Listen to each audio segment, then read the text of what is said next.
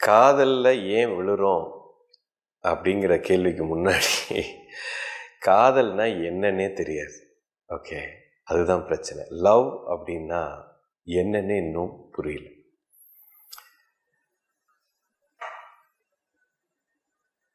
Love இல்லைன்னா நீங்கள் உயிரே வாழ முடியாதுங்க. அன்பு இல்லைன்னா நீங்கள் உயிரோடு இருக்க முடியாது. உங்ககிட்ட அந்த அன்புங்கிறது கொஞ்சம் ஒரு துளி கூட இல்லை அப்படின்னு சொன்னால் நீ உயிரோடவே இருக்க முடியாது. இந்த உயிர் இருக்குதுன்னாலே அன்பில் தான் இருக்குது. அன்பு அல்லது லவ் அப்படிங்கிற விஷயந்தான் உங்களை வாழ வச்சிட்ருக்கு. ஒவ்வொரு நொடியும் நீங்கள் உயிரோடு இருக்கிறது இந்த பிரபஞ்சம் இப்படி இயங்கிட்டு இருக்குது அப்படின்னா அன்பு இருந்தால் மட்டும்தான் இயக்கமே இருக்கும். இந்த அன்பு ஏன் வருது அப்படிங்கிற கேள்வியே தப்பு. இந்த அன்பு ஏன் நான் இல்லாமல் போகிறேன் அப்படின்னு கேட்டிங்கன்னா அது கரெக்ட் இந்த பிரபஞ்சத்தில் இருக்கக்கூடிய ஒவ்வொரு உயிரும் அது மனுஷனாக இருக்கட்டும் மிருகமாக இருக்கட்டும் பாம்பாக இருக்கட்டும் மரமாக இருக்கட்டும் ஒரு கல்லாக இருக்கட்டும் ஒரு செடியாக இருக்கட்டும் புழுவாக இருக்கட்டும் பூச்சியாக இருக்கட்டும் அத்தனையும் அன்புல தான் இயங்கிட்டு இருக்கு. அன்பு அப்படிங்கிற அந்த சக்தி தான் எல்லா சிருஷ்டியும் உருவாவதற்கு காரணமாக இருக்குது. இதை ஃபஸ்ட்டு புரிஞ்சுக்கணும். இது அடுத்த நிலையில் இதை கொஞ்சம் ஆழமாக பார்த்தீங்கன்னா இப்போ அன்பு அப்படின்னா என்ன அப்படின்னு புரிஞ்சாதான் இப்போ நான் சொன்ன பதிலை நீங்கள் தெளிவாக புரிஞ்சுக்க முடியும். ஓகே இப்போது அன்பு அப்படின்னா என்ன? அப்படின்னா அதாவது நான் ஒரு கொடுக்கிற தன்மையில் எதை ஒரு மனிதன் கொடுக்கிற தன்மையில் இருக்கிறானோ அதுதான் அன்பு. இந்த அன்புங்கிறது ஒரு உணர்வு. இது ஒரு ஒரு ஃபீல் அப்படின்னு வச்சுக்கலாம். இப்போது நீங்கள் பார்க்குற லேமேன் லாங்குவேஜில் சொல்லணும்னா இது ஒரு குறிப்பிட்ட உணர்வு. இது எந்த மாதிரி உணர்வு அப்படின்னா கொடுக்கிற தன்மை. அதை வந்து நிறைய பேர் unconditional love loverly love fatherly love motherly love sisterly love இப்படிலாம் சொல்கிறாங்க அப்படிலாம் கிடையாது.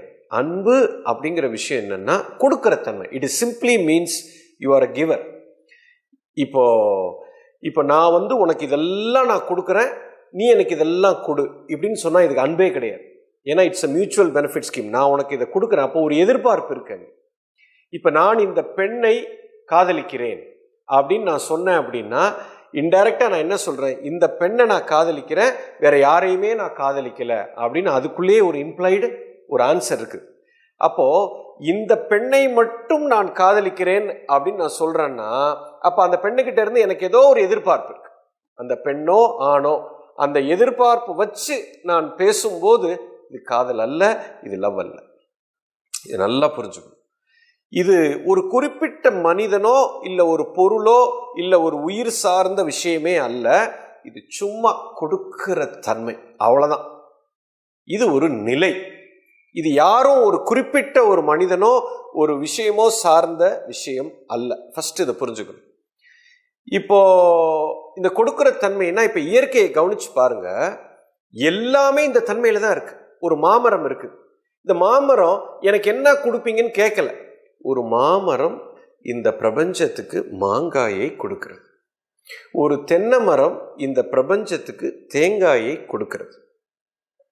ஒரு வாழை மரம் இந்த பிரபஞ்சத்துக்கு வாழைப்பழத்தை வாழைக்காயை கொடுக்கிறது. ஒரு ரோஜா பூ ஒரு ரோஜா செடி ஒரு ரோஜா பூவை கொடுக்கிறது. இந்த பிரபஞ்சத்தில் இருக்கக்கூடிய அத்தனை உயிர்களும் ஏதோ ஒன்று கொடுத்து கொண்டே இருக்குது அது எது ஒரு ஒன்றை கொடுக்குதோ அதை இன்றொன்று எடுத்துக்கொள்கிறது. அது அதை எடுத்து அது ஒன்றை கொடுக்கிறது. இப்போ இப்போ என்ன பண்ணுது? ஒரு தென்னை மரம் தண்ணியை வாங்கி சாப்பிட்டு இந்த மண்ணை சாப்பிட்டு இந்த சூரிய ஒளியை சாப்பிட்டு அது தேங்காயை கொடுக்கிறது.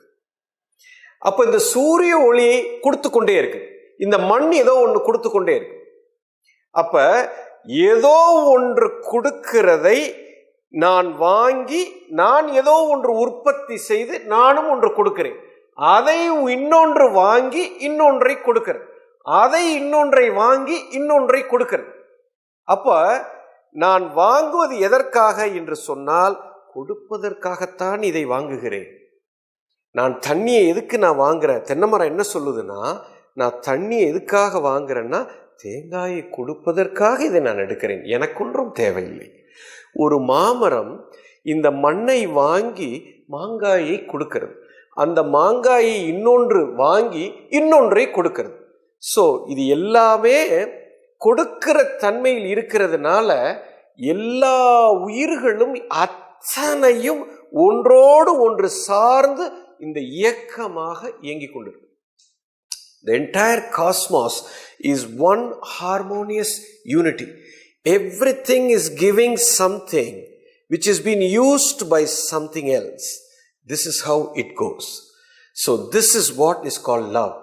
Without the love அப்படிங்கிற விஷயம் இல்லைன்னு சொன்னா எதுவுமே கொடுக்காது எதுவுமே கொடுக்கல அப்படின்னா எல்லாமே நின்று போயிடும் எல்லாமே நின்று போச்சுன்னா பிரபஞ்சமே இருக்காது பிரபஞ்சம் இல்லைன்னா எதுவுமே இயங்காது.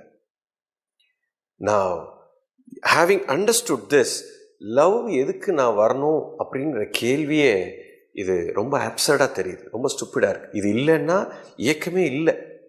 You understand what I'm saying so அன்புங்கிறது கொடுக்கிற தன்மை. அப்போது இருபத்தி நாலு மணி நேரமும் நான் என்ன கொடுப்பது அந்த நிலையில் ஒவ்வொரு உயிரும் இருந்ததுன்னா அதுக்கு ஏதோ ஒன்று கிடைத்து கொண்டே இருக்கும். என் பக்கத்தில் இருக்கிறவர் எனக்கு ஏதோ ஒன்று கொடுத்துக்கிட்டே இருப்பார். நான் ஏதோ ஒன்று கொடுத்து கொண்டே இருப்பேன். இந்த இயக்கம் இப்படியே போயிட்டுருக்கும். ரொம்ப அற்புதமாக இருக்கும். நாம் எதையுமே கேட்க தேவையில்லை. எல்லாமே நம்மளை தேடி வரும். This is what is love is all about